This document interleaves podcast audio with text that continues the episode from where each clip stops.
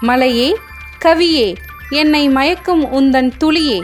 இப்படி மலைத்துளி போல் உங்களை இசையால் நனைக்க வருகிறது ரத்னவாணி சமுதாய பண்பலை தொண்ணூறு புள்ளி எட்டில்.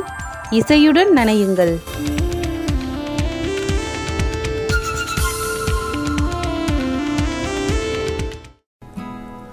அன்பிற்கினிய நேர்கள் அனைவருக்கும் வணக்கம். நான் உங்கள் சிநேகிதன் மகேந்திரன்.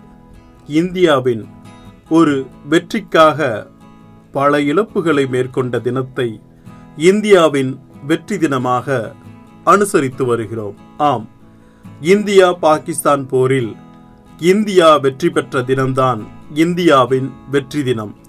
கிழக்கு பாகிஸ்தானாக இருந்த இன்றைய வங்காளதேசம் பாகிஸ்தான் ஆட்சியாளர்களால் ஒடுக்குமுறைக்குள்ளானது. மேலும் பல இடங்களில் இனப்படுகொலை நடந்தது.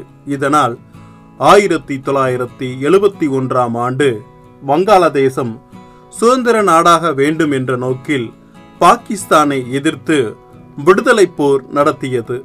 இதில் வங்காளதேசத்துக்கு இந்தியா முழு ஆதரவு அளித்தது. இதற்கு எதிர்ப்பு தெரிவித்து இந்திய விமானங்கள் மீது பாகிஸ்தான் வான்வழி தாக்குதல் நடத்தியது.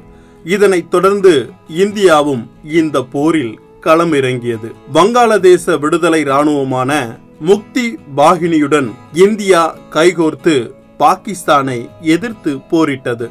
இதனைத் தொடர்ந்து நடந்த இந்தியா பாகிஸ்தான் போர் பதிமூன்று நாட்கள் நீடித்தது. ஆயிரத்தி தொள்ளாயிரத்தி எழுபத்தி ஒன்றாம் ஆண்டு டிசம்பர் பதினைந்தாம் தேதி இரவில் போர் இறுதிக்கட்டத்தை நெருங்கியது. போரின் முடிவில் பாகிஸ்தான் ராணுவம் தொன்னூற்று மூன்றாயிரம் படை வீரர்களுடன் இந்திய ராணுவத்திடம் நிபந்தனையின்றி சரணடைந்தது. மேலும் கிழக்கு பாகிஸ்தான் விடுதலை பெற்று வங்காளதேசம் என்ற தனி நாடாக மாற வழிவகுத்தது. இந்தியாவின் இந்த வெற்றி உலக வரைபடத்தை மாற்றியமைத்தது. இது இரண்டாம் உலகப் போருக்கு பின் இந்தியா பெற்ற முதல் உறுதியான வெற்றியாக கருதப்படுகிறது.